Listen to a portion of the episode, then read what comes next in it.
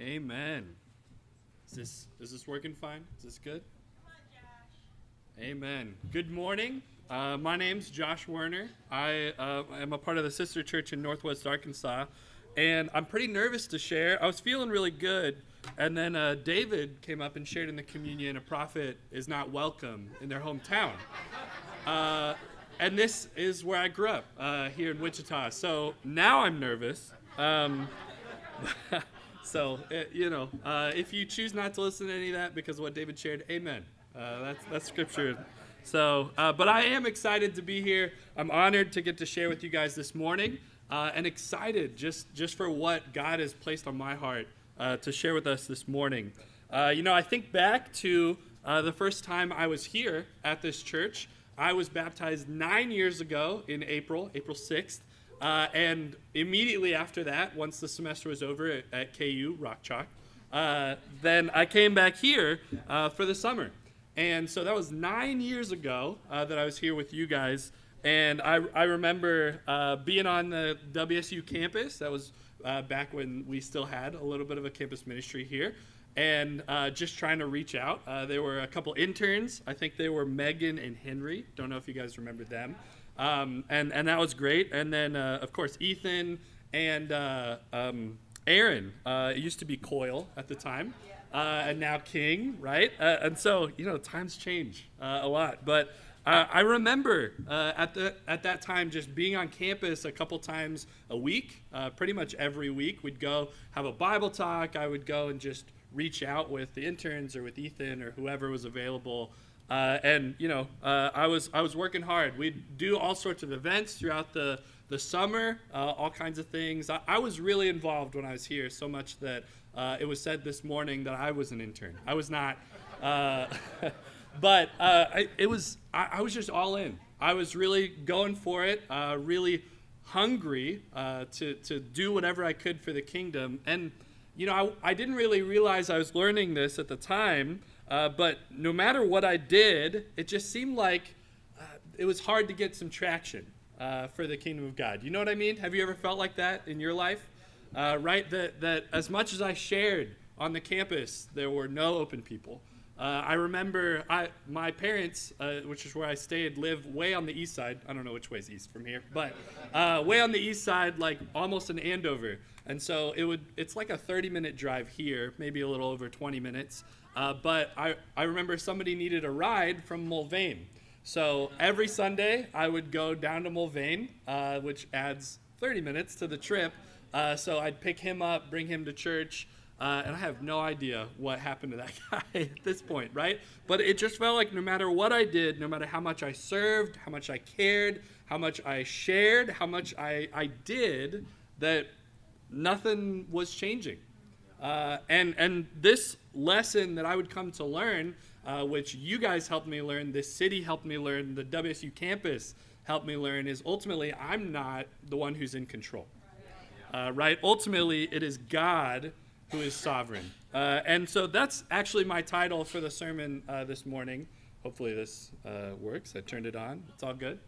oh, we're too far. I don't. I can't see it back there. Sovereign. It was already up there. You guys didn't tell me. Come on. Um, right? That's that's our title for the sermon this morning. Ultimately, that God is sovereign, right? And there's power to understanding that God is in, in control, that He is the one who is master of the universe, who is in control of anything and everything that is going on. Now, He's given us, mankind, free will to make choices, and uh, we don't always make the best ones. But ultimately, it is God who is sovereign. He is reigning over everything. And the more we look at what scriptures we're going to look at this morning, the more we will see just how true that is. But our role in God being sovereign is that we need to have a posture of humility. That, that we truly embrace what it is to be humble towards Him ultimately being in control of everything, not just our lives, but everything that's going on. Amen? And so humility is really what we're going to focus on because that's kind of our role in God and in His sovereignty, apart from worship, which we've already we've already been nailing this morning, right? Uh, and so uh, we we find ourselves in a place that, that we can talk here about humility. Now, humility kind of has a, a negative connotation, if you will. Uh, you know, have you ever been in the spot where somebody's like, hey, bro, I really want to talk to you after service? And you're like, uh oh, right? You're nervous. You, you, my hands start sweating. My hands sweat all the time, so uh, they, they, sweat more. Uh, I, get, I get nervous. I'm like, man, what are they going to talk to me about? And I just, I don't want to have made any mistakes, right? I don't, oh, what are they going to point out? What did I do? Uh, and, and, we, we're scared to be humbled. And uh, it's because it's, it can be scary uh, to, to be humbled, right? To get humbled. It's got this connotation to it that I think is negative, but when the Bible talks about it, it's not a negative thing. It's really positive. It's something that's really good and healthy for us, right? In, in Proverbs, we see that uh, a rebuke is described as being life giving. It's something that's healthy, that's helpful for our lives. If we're truly trying to pursue a relationship with God, humility is something we need, and we need all the more. We need to be able to get as much as we can. So I want to, to shift our perspective a little bit and view humility as something that's a really good thing. Maybe somebody says, Hey, I need to talk to you after service. You get excited. You get a little, okay, maybe not. But whatever, I want us to really look and, and consider this perspective, this posture, that humility is a really good thing in our lives. And getting to a place of being all the more humble is a really good thing. The way I, I want to word it here this morning is the journey is worth the destination right? Whatever it takes for us to end up getting humbled, it is worth it for that destination of actually being humble, right? Not just acting humble and doing some humble things, which is what I thought it meant for a long time. Uh, that's not what it means, right? It's, it's a, a posture, it's where our heart truly is. And so we're going to dive into some scriptures here, starting with uh, James chapter 4, and just round out our understanding. Probably this is a reminder for many of us, but it's a, an important one and one that I think can take some time to sink in, and there's always something to learn and grow in, right? I, I would not uh, claim to be in Moses' shoes as he wrote and said he was the most humble person at his time, right? Uh, so is anyone else? Anyone else the most humble? Want to raise your hand? I doubt it, right? And so we can all grow in what it is to be humble, and shift our perspective in a good way. So let's look at James chapter 4, just the one verse, verse 6 here. It says, But he gives us more grace. That is why Scripture says, God opposes the proud, but shows favor to the humble. I love this verse, but also kind of hate this verse, right? Uh, because I, by my nature, am very prideful. I don't know if anybody remembers my time here. It's probably best if you don't because I was pretty prideful at the time. And I still, in my nature, can tend to be.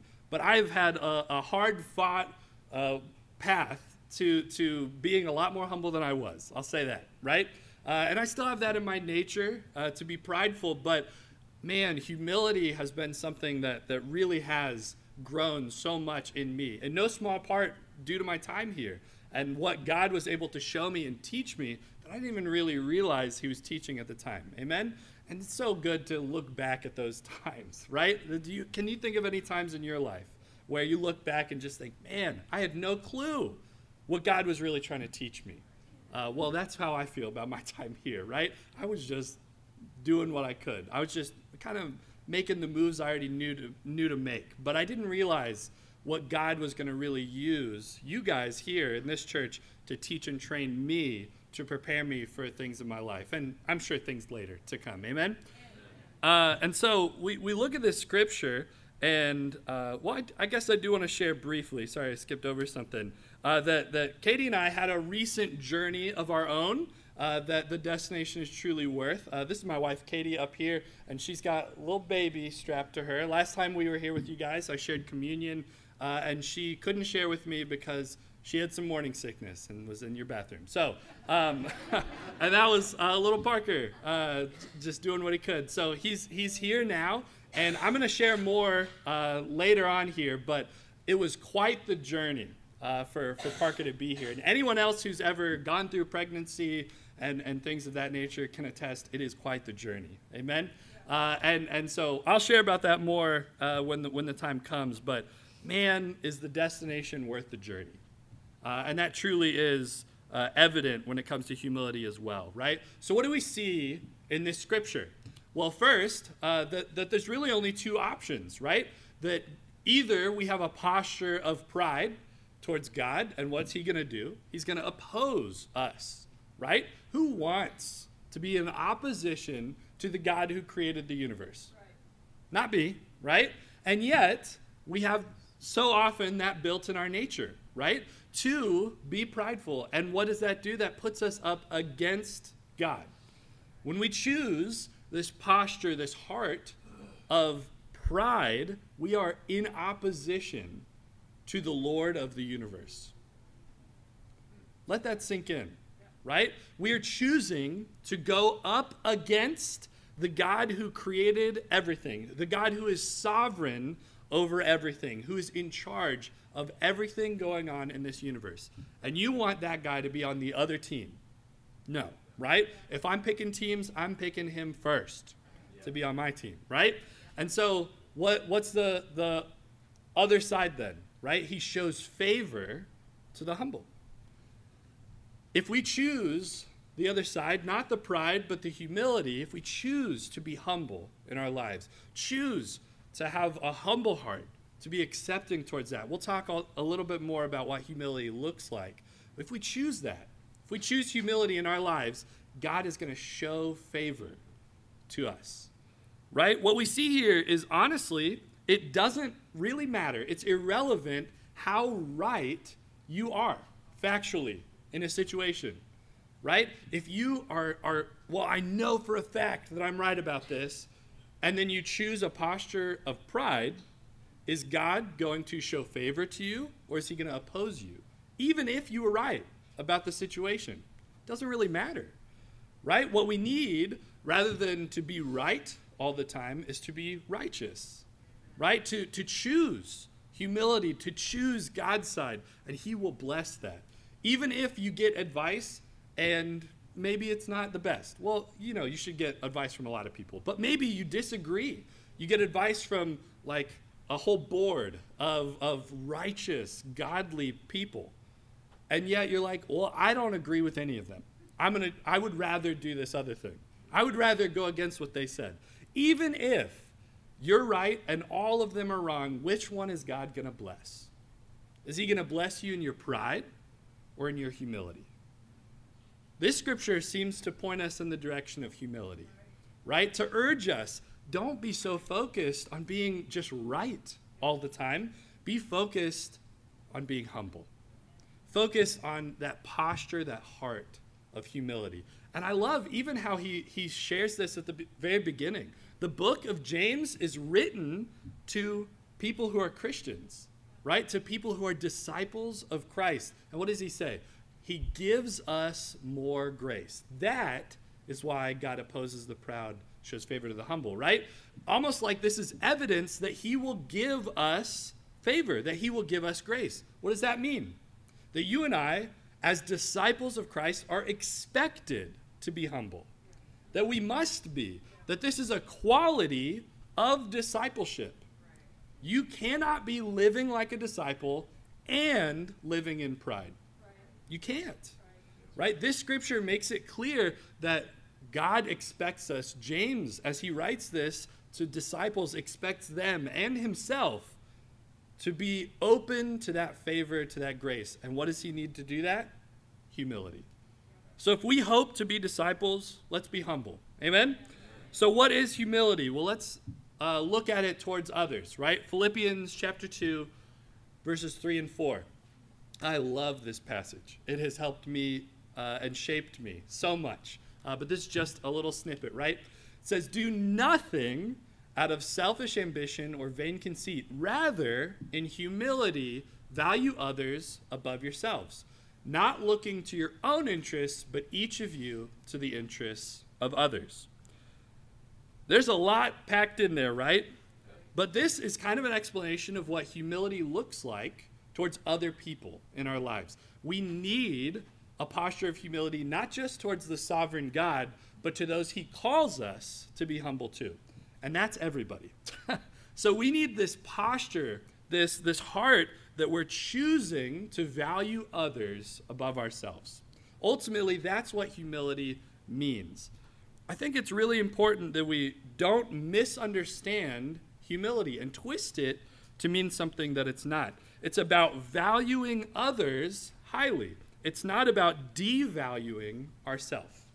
It's not about claiming that we are terrible or the worst, right? If somebody encourages you and you say, No, I'm awful, that's not humility, that's pride. Because ultimately, the other side of this coin, pride, is self focus. Now, we so often see that as thinking more highly than we ought, right? Uh, that, that when you are full of yourself and, and you think you're all that, which I have in my life, amen. Uh, when you think that, that is pride, but it's only a kind of pride, right? And the other kind is when we focus on ourselves and devalue ourselves. That we put, put the focus on us and say, oh, I'm just so terrible, I'm, I'm the worst. And there's some capacity of like, you know, we should love God because we are flawed and understand that we sin. That's not really what I'm talking about. But when we lower our value, that's when it's it's out of the realm of righteousness and into the realm of pride. Yeah. Right? We need to value ourselves because Jesus valued us. Yeah. When he died on the cross for us, that's how much you are worth. And no matter how many mistakes you make, it doesn't change your value in that way. But we need to have a posture of valuing others even more highly than that, right? Because Jesus died for those other people too. And that's what their value is. And so we need to be valuing others highly, not devaluing ourselves. It's really important that we understand it's it's not thinking less of yourself, it's thinking of yourself less. So, in the scope, the pie chart of your life, how much time are you focused on yourself. Because it's not about thinking highly of yourself. You shouldn't do that either, right? Uh, but it's about how much of your life is really spent thinking about yourself. We need to lower that pie, uh, pie piece and really lean into thinking of others, right? Doing things for them rather than having that uh, selfish ambition or vain conceit that the scripture talks about. What do we do? We value others above ourselves. We don't look to our own interests, we look to the interests of others, right? We do things for them because they love doing that, right? We'll, we'll do something with them. There's a lot of times in my time in Northwest Arkansas of really trying to do things that other people like, just because I want to connect with them and I want to value them. I have rock climbed a lot of times. I don't like leaving my house okay? I, I would rather just sit at home, play video games, whatever. Uh, but I, I, I put myself out there, do things that other people love because I want that posture of humility that this is calling us to. So let's see how much we can really focus on others rather than focusing on ourselves. Amen? So what does humility look like towards God? Let's look at Second Chronicles chapter 7. This is right uh, during the, the dedication of the temple. So Solomon had built this temple to God uh, that, that God had allowed uh, David's son. It was really David's dream for this temple to be built. And God said, I don't need that. But you know what? I'll encourage you and I'll let your son do it, right? And so Solomon makes this temple, and this is a part of God's dedication of this temple itself. So, picking up in verse 14, he says, If my people who are called by my name will humble themselves and pray and seek my face and turn from their wicked ways, then I will hear from heaven and I will forgive their sin and will heal their land. Now my eyes will be open and my ears attentive to the prayers offered in this place. I have chosen and consecrated this temple so that my name may be there forever. My eyes and my heart will always be there. What a powerful statement from God here, right? As He is, is uh, looking at this temple that will be His home, that He will abide and be able to abide with His people in this place. It's special to Him. And He makes it clear that humility is something He expects and needs out of His people right? That, that in order for them to truly come to Him, they need this humility, right? If they will humble themselves and pray and seek my face, that they just come to Him. And ultimately, that's what humility with God is, is realizing that your way is nothing compared to His way. That we set aside our own will, our own desires, our own thoughts about, well, this is what I think is best. We set that aside and choose God's way instead. That we choose to seek His face, that we do things His way. And what will He do? He will forgive our sin, heal our land, all that good stuff, right? And so I, I love this passage, and I, I just wanted to, to really sink in. We need this humility towards God of understanding that He truly is in control that He is sovereign, that He's in charge. And when we take our own charge of our own lives, of our own volition and opinions and all that stuff, is when things get really muddy and not so good, right? And in fact, right before this, that's kind of what he's talking about. He's like, well, Israel's probably going to leave me at some point and at many points. But those who are called by my name, if they'll just humble themselves and come back, then I'll love them then I'll be there for them. Then I'll reach out to them and do what I can for them, right? Oftentimes, humility toward God is trusting godly people in our lives, right? That we choose His way rather than our own. And so often, He presents His way, of course, through the scriptures, but also so often through one another, right? That He leads other people in this very room to share with you their thoughts, but really God's influencing them to guide you to do things His way. We need godly people in our lives. And not just, you know, that we, oh, we, we chat with on Sunday morning or anything of that nature, but that we are involved in each other's lives, that we are there for each other and have people there for us, that we're invested and really go and seek after that godly advice. Amen? This is crucial for truly understanding what it is to be humble because the fact is, you are by far the least objective person involved in your life. It's just true, right? When we're trying to make decisions, we can have the best of intentions, and yet we don't see the picture the most clearly because we're in the thick of it. We're making those decisions, eh, and, and they can be so emotionally driven so often, sentimentally driven often. We need godly, wise people in our lives that can help guide us and say, you need to take a step back and think about it like this. Think about this kind of perspective. And then if we're closed off to that in our pride, we'll do what we want to do anyway. And we already read how that's going to go. God's going to oppose that pride, right? Or we seek after that and we take that step back and we say, You're so right. I'm so glad that you were willing to share that with me. And there are a lot of times in my life that I've looked back on now and wished I had been more grateful. And I'm grateful for them now. But people had to speak the truth in love to me a time or two, right? Uh, and it's helped me so much. And I haven't even been a disciple that long, right? Uh, man, we need this posture of humility. Let's uh, round out our understanding here. Luke chapter 14, verse 11.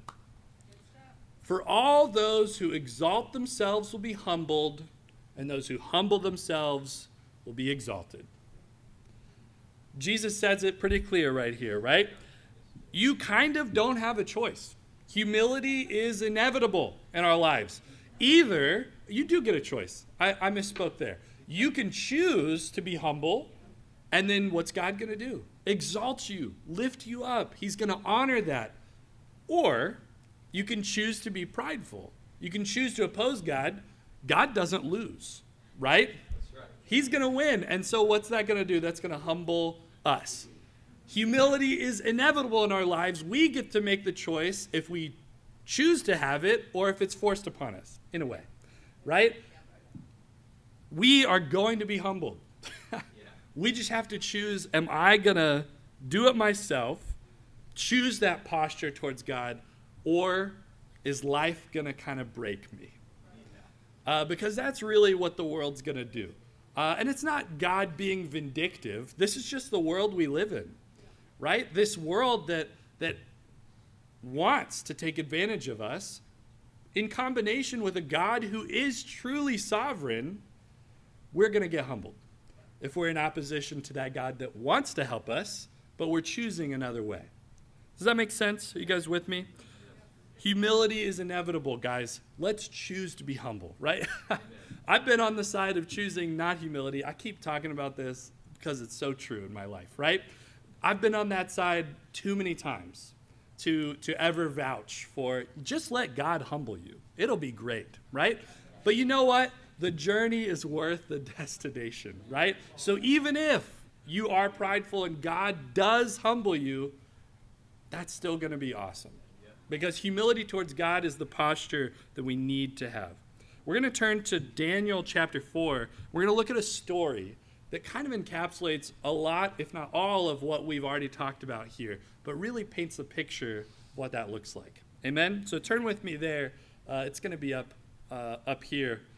That picture's there for a reason. I want to give some background, okay? So, the book of Daniel, I love it. It's uh, perhaps my favorite book in the entire Bible. It's incredible.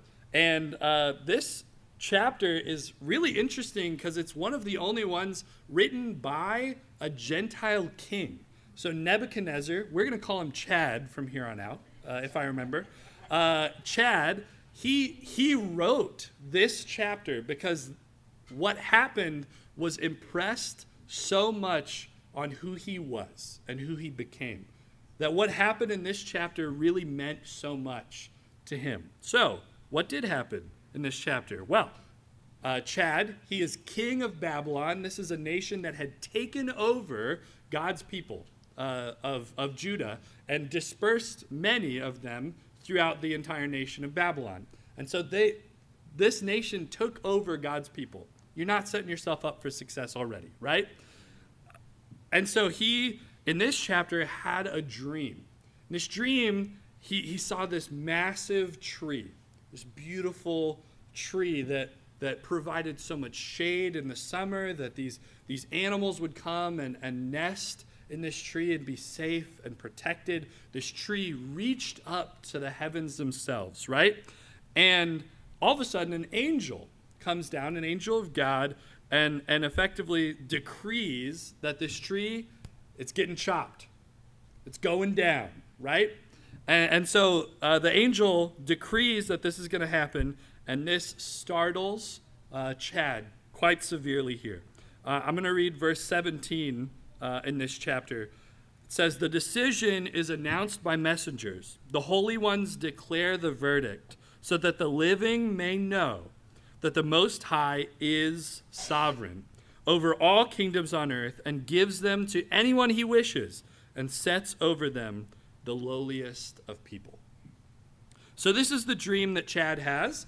Uh, he is startled. He, he's freaking out a little bit about what, what does this dream mean? And so he comes uh, to his advisors. None of them can help him. And if you've read Daniel, this is not new. I'm like, why even go to those guys? Just skip, skip the line, go to Daniel.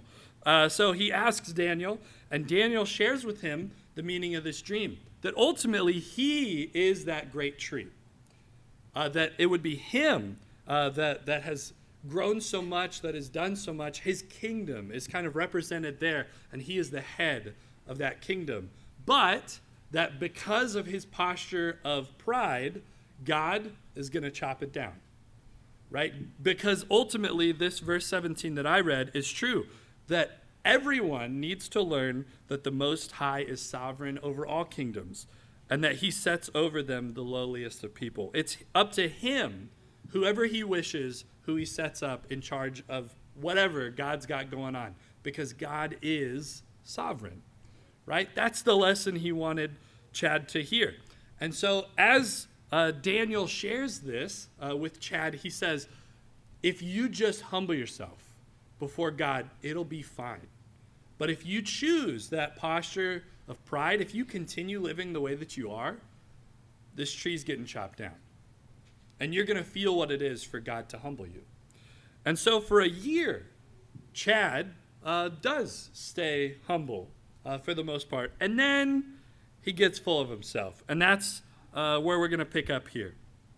So, uh, verse 28 is where we're beginning uh, right here. All this happened to King Chad. Twelve months later, right, that year I was talking about, as the king was walking on the roof of the royal palace of Babylon, he said, Is not this the great Babylon I have built as the royal residence by my mighty power and for the glory of my majesty?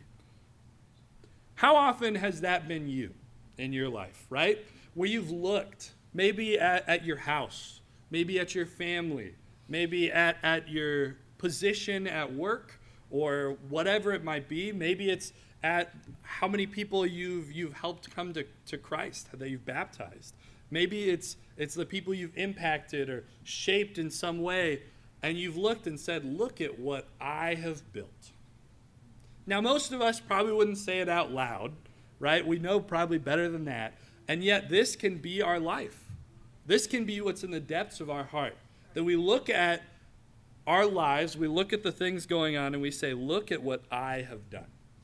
Look at this that I have built up by my mighty power, right? You hear the, the very self focused language that Chad here is using. this is just the reality of where he was in that moment, right? He thought he was all that, and he thought he was the one who was in charge. Well, he's about to find out that is not true. Amen? Uh, let's keep reading here says, Even as the words were on his lips, man was God swift this time. He's not always this swift, but sometimes it feels like it. Amen? Uh, right when they were on his lips, a voice came from heaven. This is what is decreed for you, King Chad. Your royal authority has been taken from you. You will be driven away from people and will live with the wild animals. You will eat grass like the ox. Seven times will pass, probably like seven years, by I'm sorry, seven times will pass by for you until you acknowledge that the Most High is sovereign over all kingdoms on earth and gives them to anyone he wishes. Sounds a little like the verse I read, right? This is ultimately what he wanted him to learn that the Most High is sovereign and that he was sentenced to this time of, of wandering around like, a, like an ox, like a beast that he would just roam and eat grass for seven years. And this happened, right? Chad here is writing about this occurring. This is intense. And he is truly, well and truly being humbled, right? Ultimately, he needed to learn that humility from God. And so God did whatever it took. But instead of humbling himself, he chose, you know what? I'll let God humble me, I guess and it does not look pretty, right? He's imagine this king of the greatest nation on the planet at the time walking around on all fours eating grass. Not a good look, right? And so often that can be us in our lives. And we go through these things that can really teach us this humility that we need. I'm going to share, uh, as I promised, a little bit about our birth journey because I feel like this helped me to really come to grips with the same lesson that Chad here is learning. So, uh, my wife Katie and I were pregnant. Uh, you guys uh, already talked about that. We did so much to prepare for uh, actually giving birth. We got advice from so many people. Uh, we, we went to classes at the hospital to learn so much about what we could. We even did the same kind of class twice just to make sure uh, that we really understood. We bought and read many books about birthing and then even parenting, even though like we haven't really started doing the parenting part, uh, other than just waking up and changing diapers and stuff, right? Uh, and taking care of this kid who completely relies on us, which is an adventure in and of itself. But uh, focusing on the birth, right? Uh, that, that we did everything we possibly could to be ready. If there was somebody on this planet who was prepared for their birth. It was us. It was the Werners, okay? We were all in. We, we, were, we were doing absolutely everything so we wouldn't be surprised by anything. And there are lots of different ways uh, for, for people to give birth, so please don't judge our decisions and what we wanted. But what we wanted was to have uh, no interventions at all. So, no pain reducing anything, no epidurals, uh, no help in all that, that we would just give birth naturally. uh, that was not God's plan, apparently. so uh, we, we were right around 41 weeks, which for those that don't know, full term is like 40 weeks on the dot. So 40 weeks is, is when you're expected it's there's a whole range like 37 to 42 that's like within a normal i don't want to get into it okay? But we were right at 41 weeks so the hospital was starting to tell us like if you don't go into labor soon we should probably induce you. And we were like ah oh, we don't want any interventions right? So we are really hoping and praying for for parker to kind of give off the, the the stuff that it's time to go right? And for labor to start. And katie had been having uh, like braxton hicks which is practice contractions for like months. It, it was a long time, right? So we were like, her body is ready. It's it's so prepped for this. Uh, finally, uh, Sunday evening, seven weeks ago today. Uh, so uh, Katie starts to go into labor, and we're excited. Honestly, a little too excited because it was kind of hard to sleep, uh, which anyone who's been through labor knows that was unwise. Uh, and so we were just pumped. We were ready. We were like, it's finally here. We didn't. We thought maybe she'd be pregnant forever, right? Uh, but she wasn't. She went into labor. It was time. Uh, so we chose to stay at home during the early labor because it wasn't painful. It was all good. Uh, and then Monday night, so it was over 24 hours in by this point, uh, right around uh, like 28 hours, is when it started to get painful for Katie. Uh, so she let me know. I was at, at, like midnight. I was going to McDonald's because she was pregnant. She gets what she wants, right?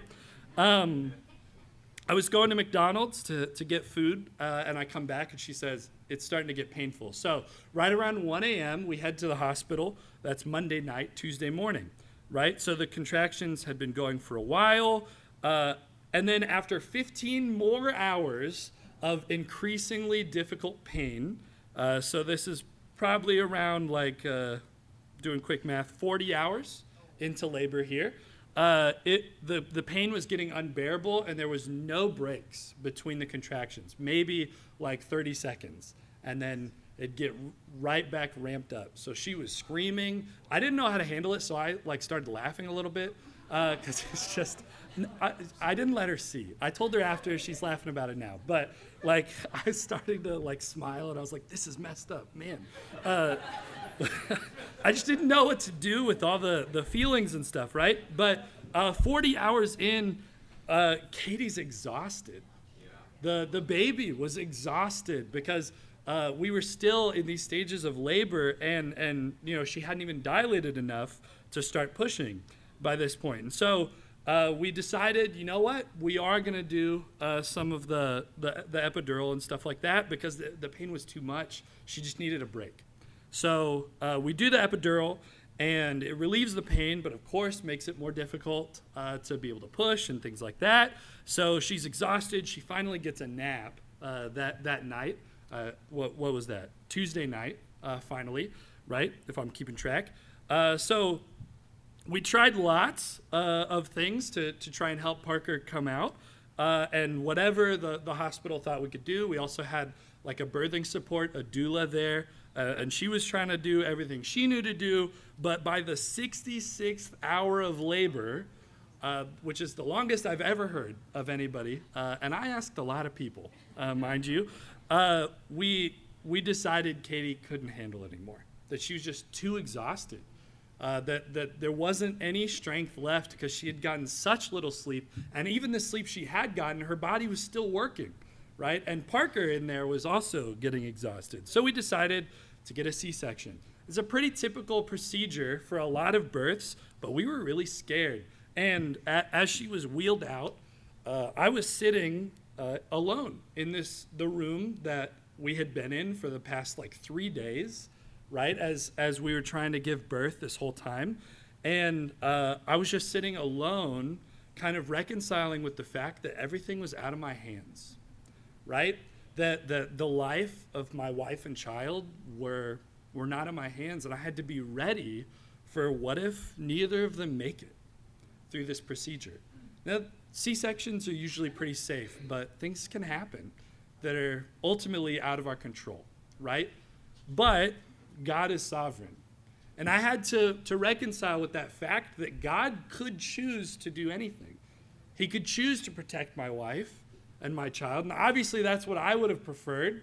Uh, and what happened, amen. They're both healthy and safe. But I had to sit there and, and reconcile with maybe they don't come back. Maybe that was the last time I saw my wife. Maybe interacting with my son by, by singing him all those songs when Katie was pregnant, and, and all of it's for, for him to not make it. I had to be reconciled with that God was sovereign. I was not in control.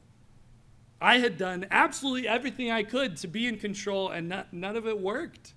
None of it seemed to maybe even help. Gave us a, a little peace, and then uh, and then it didn't work. Time and time, things didn't go the way we hoped and wanted, and I had to come to this same notion that our friend Chad here had to come to: that God is sovereign. It's the God Most High who's in charge not me. And as much as I had prepped, as much as I knew, all my knowledge and prep was not enough to be able to protect uh, my wife and child. I just had to pray and hope that God would decide that he, he wanted them to still be here. And He did. I'm so grateful for that. But it was a really hard time. And I think I was in there for probably like 20 minutes, 30 minutes while they prepped but it felt like an eternity where I just sat and wondered what could happen. It was difficult. And a time in my life that I think God really used in order to teach me just this same idea. Let's keep reading uh, for, for Chad's story here. Oh, we missed verse 33. My bad. Immediately, uh, what had been said about Chad was fulfilled. He was driven away from people and ate grass like the ox. His body was drenched with the dew of heaven until his hair grew like the feathers of an eagle and his nails like the claws of a bird. Not a good look, right? Let's keep reading. At the end of that time, I, Chad, raised my eyes toward heaven, and my sanity was restored. Then I praised the Most High. I honored and glorified him who lives forever. His dominion is an eternal dominion his kingdom endures from generation to generation. All the peoples of the earth are regarded as nothing. He does as he pleases with the powers of heaven and the peoples of the earth. No one can hold back his hand or say to him, What have you done?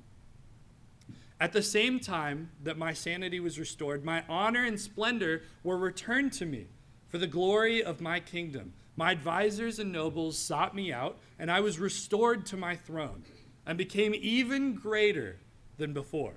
Now I, Chad, praise and exalt the glory and glorify the King of heaven, because everything he does is right, and all his ways are just.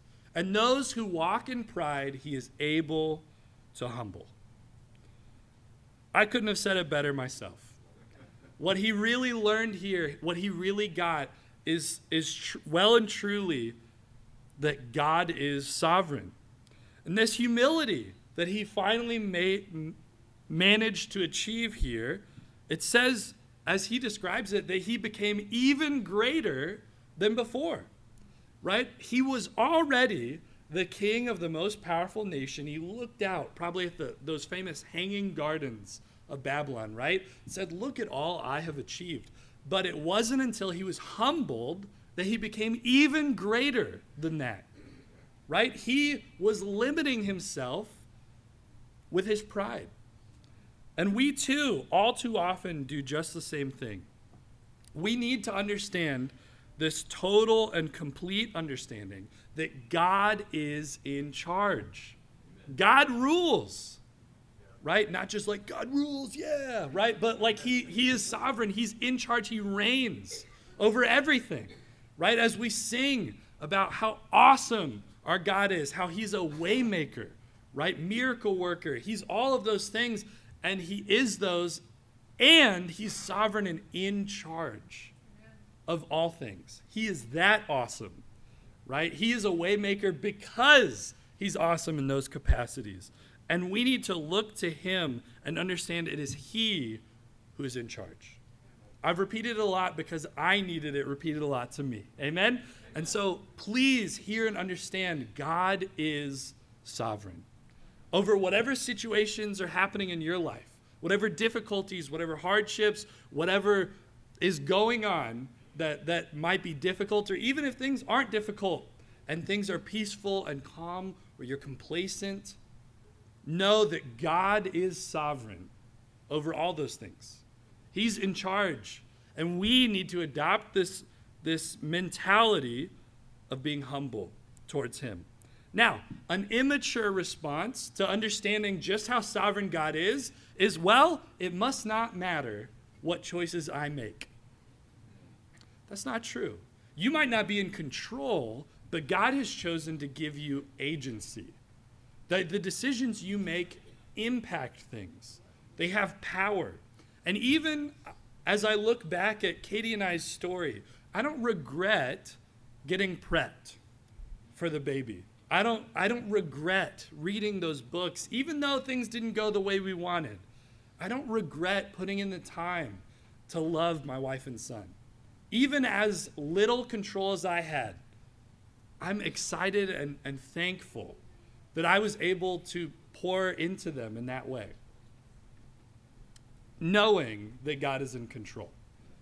And us too in our lives, we might feel stuck or like things just don't go well or you know it doesn't matter if i do things the righteous way or not because god's in control he's going to do what he wants. Well it does matter. We have agency in our lives and the decisions we make the things that we do they matter. We need to understand that although god is in charge he's also called us to live a certain way to help and do things on his behalf, not because he needs us to, but because he wants to include us as part of the family. And it's really good and healthy and helpful for us to really live lives in reverence to him. What you do matters. And complete humility looks like living a godly life. And notice, as King Chad here shares, he isn't self focused. He doesn't devalue himself. He was eating grass for seven years, and he still is like, you know, God values me. Right? None of what he says here is self degradation. What he shares is all about God. What he shares that he learned isn't just how terrible he is, but how awesome a God he was now able to glorify. The God that we glorify this morning the God that we love and serve. He is awesome. He's amazing and incredible. And that is what we need to focus and fix our eyes on. Not just self degradation, but we need to love God and fix our eyes on Him. And as difficult of a time as Chad has here, it, we don't get much of a sense that he regrets that it happened. In fact, he's not even embarrassed about it right? He wrote this chapter, uh, inspired by God, of course, right? But he decided, you know what? I want to write about the single worst thing that ever happened in my life. So that people, years and years from now, will be able to look at what God was able to do for me. And I think that word there is important for me. Not what God did to him, but he views this as something that helped him something that was able to bring him to a point of being even greater. And we need to view the times that God chooses to humble us in the same way. That it's not something to be afraid of, but something that brings glory to his name. And even though those things are hard and the difficulties in life are nothing to scoff at or minimize, we can look at them as blessings, as things that ultimately help us to be all the more loving, all the more humble members of God's family. And that's important and something that a, a, Gentile king was able to understand. And so we too, as, as God's people, as disciples of Christ, need to understand how important this is. These lessons learned are worth learning. God wouldn't bother if they weren't. And we need to look at the hardships that we go through as things that are good for us. Things that God does for us to help shape us to be more than we are. Each and every one of us in this room needs to seek a posture of even greater humility. As members of the body of Christ, we need to seek what it is to be humble. Just like Chad here, we can be made even greater, that we can become all the more. We can see all the more done in our lives and all the more accomplished, all the more, you name it. But what it needs from you, what it needs from me, is this posture of humility. A perspective towards others that's rooted in valuing others above ourselves. A perspective towards God that realizes that He truly is sovereign. And you know what? He will oppose us in our pride, but He'll show us favor and grace in our humility. Humility will be present in each and every one of us because it's inevitable. Amen? Either we exalt ourselves and God humbles us, or we humble ourselves and allow God to exalt us. The decision is yours this morning. How you will choose to live your life. Either you humble yourself or let God do the humbling. And we, no matter what, will come to learn that God truly is sovereign. Thank you so much. To God be the glory.